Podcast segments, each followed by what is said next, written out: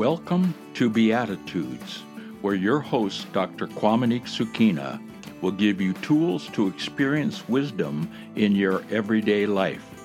Listen each week as Dr. Qaumaniq Suuqiina shares stories that will help guide your faith, perspective, and attitude in every situation. This is Dr. Suuqiina of Indigenous Messengers International, and here is our host. Today, we're going to talk about be present, therefore mindful.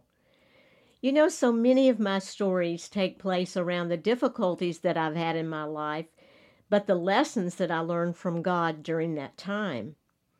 Being a counselor for many years, I was accustomed to people coming to me for guidance and help during challenging times in their lives as well. My job involved listening to their stories and reflecting back to them. At times, it involved sharing my experience and strength and hope with them as well. It was an exchange, a back and forth. I never thought of myself as being their teacher or felt like that I was the one with all the truth and I was there to impart to them. I felt it was a mutual exchange and that I could learn as much from my clients as they did from me. It's difficult to suffer. It's also difficult to watch someone suffer, especially when that's someone that we love.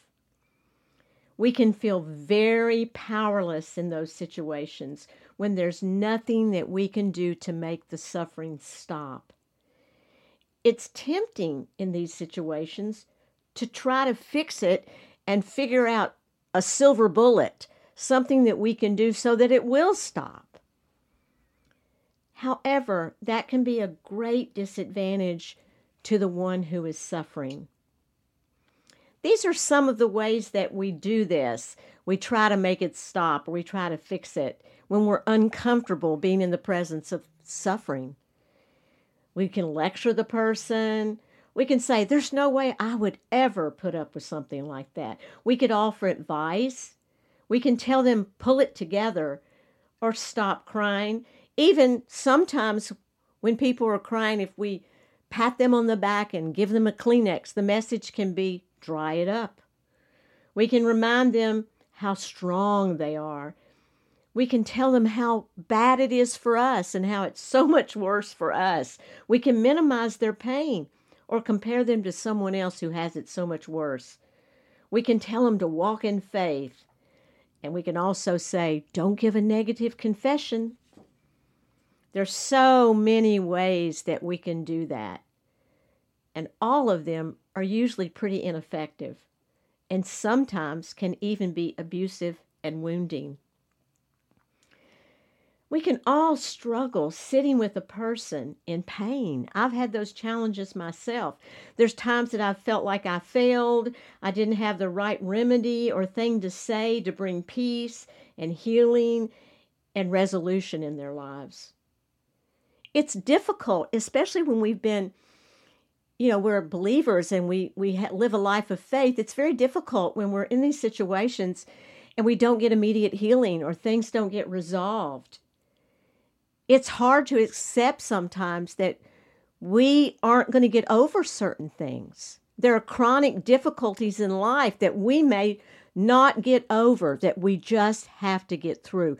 We have to transcend those situations. We have to be brought above them. In fact, it talks in the Bible all about being an overcomer.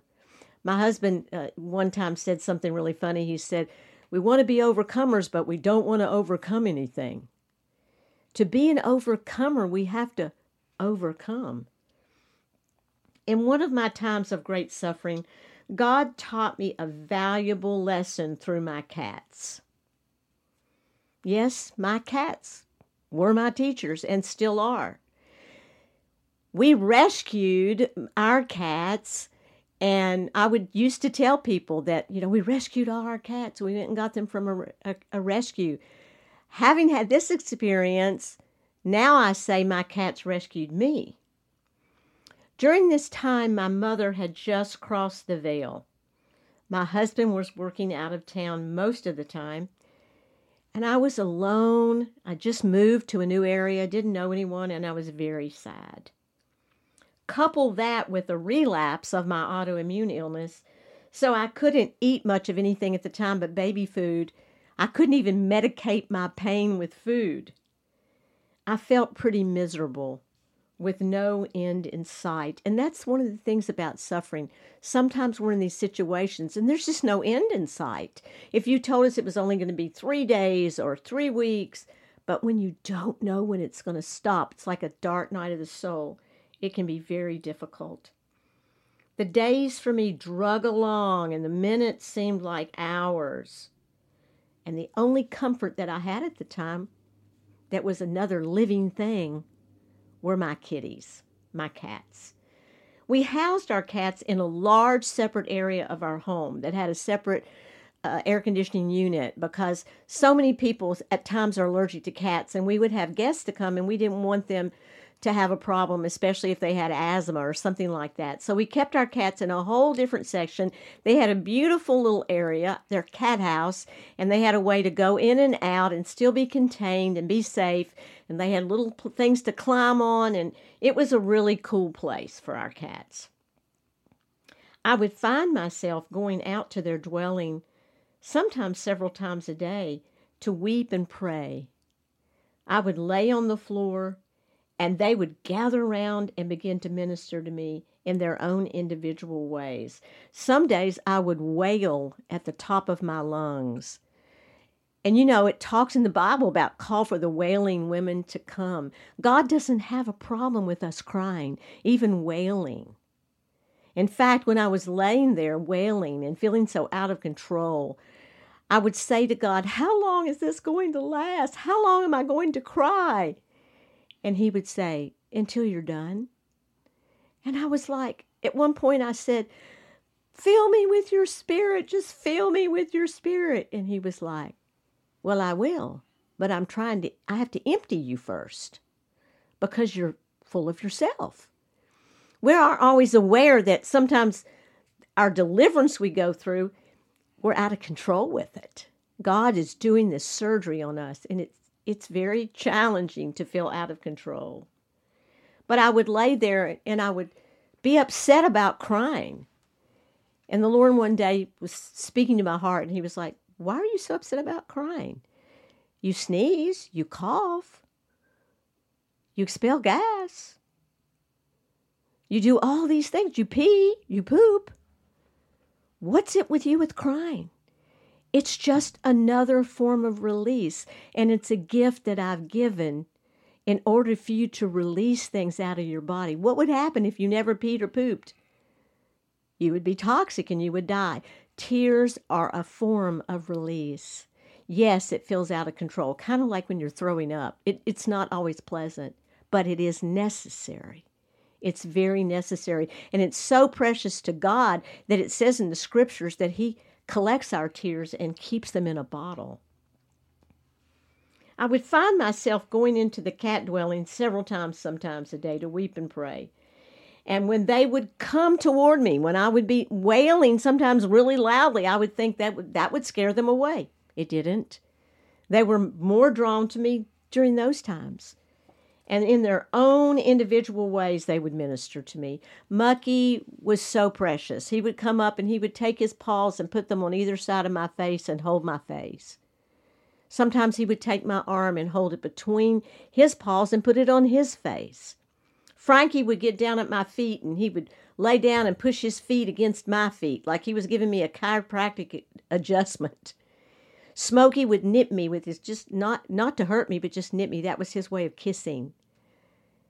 Salome was she she's our cat that's very independent. She's a tortoise shell, a tortie, and she would just pace around and kind of like she was walking and doing intercession. And then Ellie would come and she would lick me and groom my hair and groom my face like I was her kitten. In fact, Ellie still does that to this day, and Ellie can tell when I need to be groomed. She can tell if I'm having a stressful day. She'll come up to me and she'll go, me, me, me and I'll have to lay down and she'll come and groom me. She's co regulating with me. She knows that I'm in need, sometimes before I know that I'm in need. because she's present, she's observant, and she ministers to me in those times. My animals would not leave my side until the suffering would lift, and then they would go back to their cat lives as if nothing ever happened.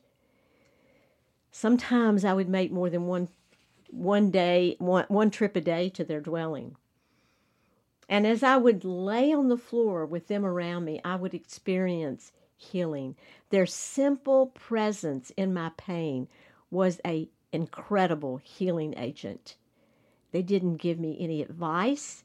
They did not lecture me. They didn't try to stop my tears. They didn't try to fix me or shut me down. And they were not threatened by my brutal pain or what seemed to be a complete breakdown, which was really a breakthrough. And that's something that I had to say at times. I would feel like I was breaking down. And it was like, no, I'm not breaking down. I'm not having to break down. I'm having to break through. There I was, and they were there with me, in the present with me in my pain. And through this process, I learned the power of being present in the lives of others. My cats were my teachers. I was their apprentice. I learned what it feels like when we're at our wits' end and yet we're not turned away or shamed by our inability to hold it all together. In those moments of raw reality, the one who is suffering and the one who serves as a witness has an opportunity to become more whole. It's proven that children who were abused, who have had a witness in their lives, someone who witnessed their pain and let them know that what was what had happened to them was wrong and let them know they are not alone.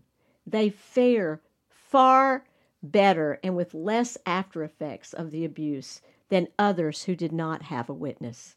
That is the power of just one witness. Some years back, I was in a therapy group with a woman who shared a story. I've never forgotten this story. It really altered my life. This woman was very cultured and looked to come from money. She wore the finest clothes. She was very refined. She was very compassionate, very kind, very put together. I was shocked to find out that it wasn't always that way for her. She came from a very dysfunctional, addictive, and abusive family. She, in fact, lived in the inner city in a major city in the South. And she was raised there. Her sister was a prostitute. Her brother was killed by va- gang violence. And her father and brother, her other brother who was alive, were both in prison an organization decided to come there to do an outreach there in the inner city. And they wanted to sponsor doing projects with the young boys and the young girls. So they set up this this outreach where they would work with the young boys and they would do woodworking with them and they would work with the young girls and do a sewing project with them. And the newspaper, the local newspaper thought, they would come and then they would do a story on this. So they sent a reporter and they sent a photographer to get the story. This woman in the therapy group said the photographer and the person writing the story came over to her to interview her and take a picture of her with what she had made with her sewing that she had done. But before the photographer walked away, he leaned over to her and he said, Look around you. Look at all this desolation here that you're that you've been a part of. I want you to know this is not who you are. This is not your destination. And I was sent by God to tell you this. You are special. And you're going to make different choices so that you have a good life. She said she never forgot that photographer or his words. And it so impacted her that it enabled her to live a different life and walk a different path. That, my friends, is the power of a witness. And all it takes is just one to show up, to be present in someone's life and suffering. My mother is an example of that. My mother, Rosemary Stanley, who is now with the Lord, she was a great role model to me about this. She was a kindergarten teacher for over 50 years. And she saw that as a calling in her life. It was a sacred trust to her. Wish, would be that all teachers were that way. She knew that she had the life of a child in her hands and that what she was doing in that classroom for that year could greatly impact their life and their future. So on the way to school, every morning driving to school, she would pray and she would say, Lord, help me not to wound one of your precious children today, but help me to impact them for goodness. And that's what she did with her life. In fact, she would take all the art from her kindergarten class and put it in a file. And then 12 years later, when they were graduating for high school, she would send out an invitation to come to have a night with Mrs. Stanley, where they would sit on the rug, the same rug they sat on when they were little, and they would have show and tell. And she would listen to their dreams and talk about their plans. And then she would hand them the art they had done. And she would speak over them what she saw in their lives and what she felt that they would be able to do to impact others. That's really what Jesus did when he spoke to the disciples. He didn't speak to what was already there, he spoke to what he saw. He spoke to what was going to happen, what would happen, what could happen in the lives of people. And that's what the, that's what my mother did. In fact, to the degree that there was a young young child in her class one year and he and he wanted to be a country music star. He was only 5 years old, but that was his goal. They actually did a documentary on this young this this star uh, on the country music television and they interviewed my mother for it because he said next to his mother who impacted his life greatly was my mother, his kindergarten teacher, Rosemary Stanley. What my mother did was she saw that in him and she called it forth. He would come to school with his cowboy boots on and his cowboy hat, carrying his guitar, little plastic guitar. And so she marched him down to the principal's office one day and she said to the principal, she introduced him, this is this is so and so. He's a country music star and he needs to sing. So she, they allowed him to sing over the loudspeaker that day. And he he sang over the loudspeaker. That was his first performance because of that, it opened a gate. That that young five year old boy did become that country music star that my mother saw in him. That's the power that we have of being present in people's lives and speaking and being a witness in their lives. Being present doesn't just magically happen. We must be intentional to show up in our own lives and in the lives of others. Being present means being focused and engaged in the here and now. There were times I used to wear, at some point when I was really working on this, I wore a bracelet that said, Be here now. So I would look down and remind myself constantly to be present. We cannot be present when we're distracted. We cannot be present and multitask. In fact, it's been proven that multitasking is really damaging to the brain. We cannot be up in our heads thinking about something else when others are talking with us and be present. We must stay focused on one thing at a time and practice bringing ourselves back to the present when our minds stray. The word present actually describes what it is when you think of the present. It is a present, it's a gift. Those who are present are fully conscious in the moment and cherishing each moment fully like a gift. After all, all we really have is the present because the past is gone and the future has not yet arrived. Another benefit of being present in our own lives is that we learn to accept life on life's terms. We allow life to simply be as it is. I have a saying that I learned from another person what is, is. We let go of the need to control and make life be as we think it should be. In fact, in my 12 step recovery work, I learned that acceptance is the key to most all of our problems.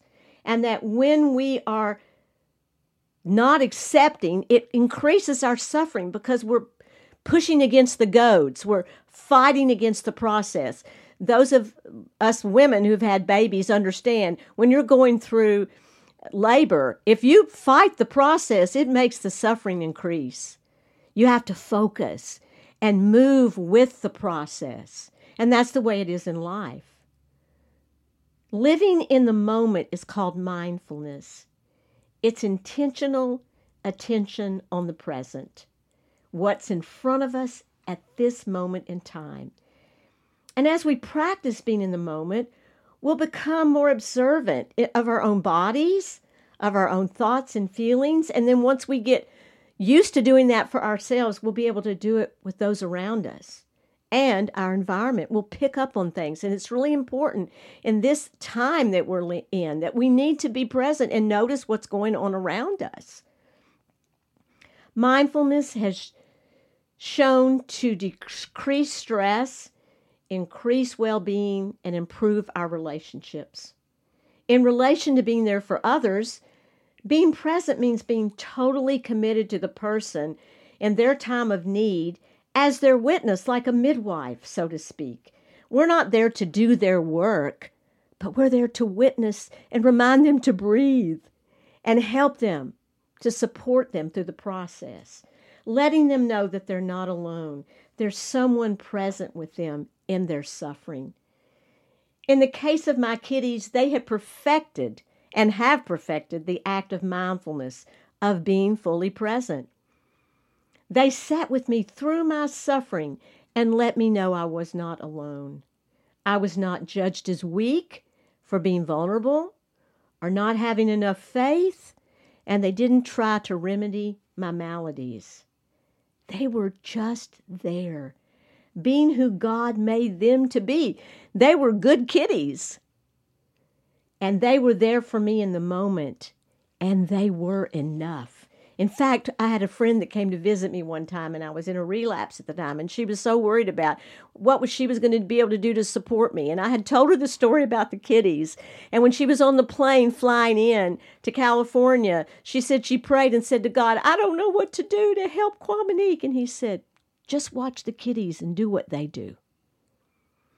I learned from my cats that all I needed to do to help others in their suffering was just be present. One day I shared with my friend how the cats were ministering to me through their presence and acceptance. And she happened to be at TJ Maxx or Ross, I don't remember which store, but she saw this little plaque and she bought it for me. And the plaque, there were two simple words. It said CAT scan.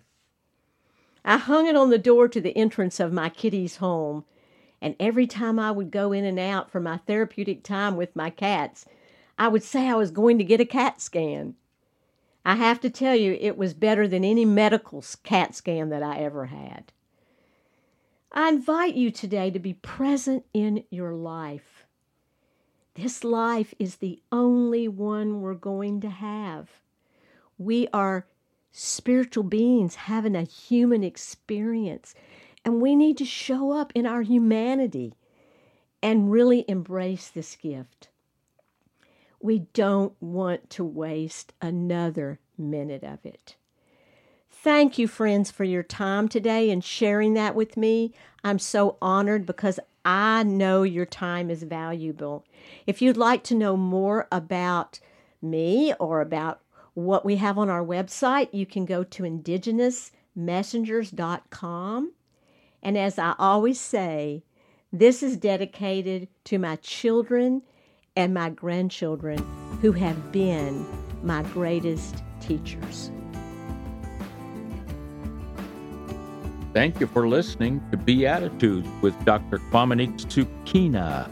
Be sure to follow the show for more tools on how to experience wisdom in your everyday life for you to walk in victory with the right attitude.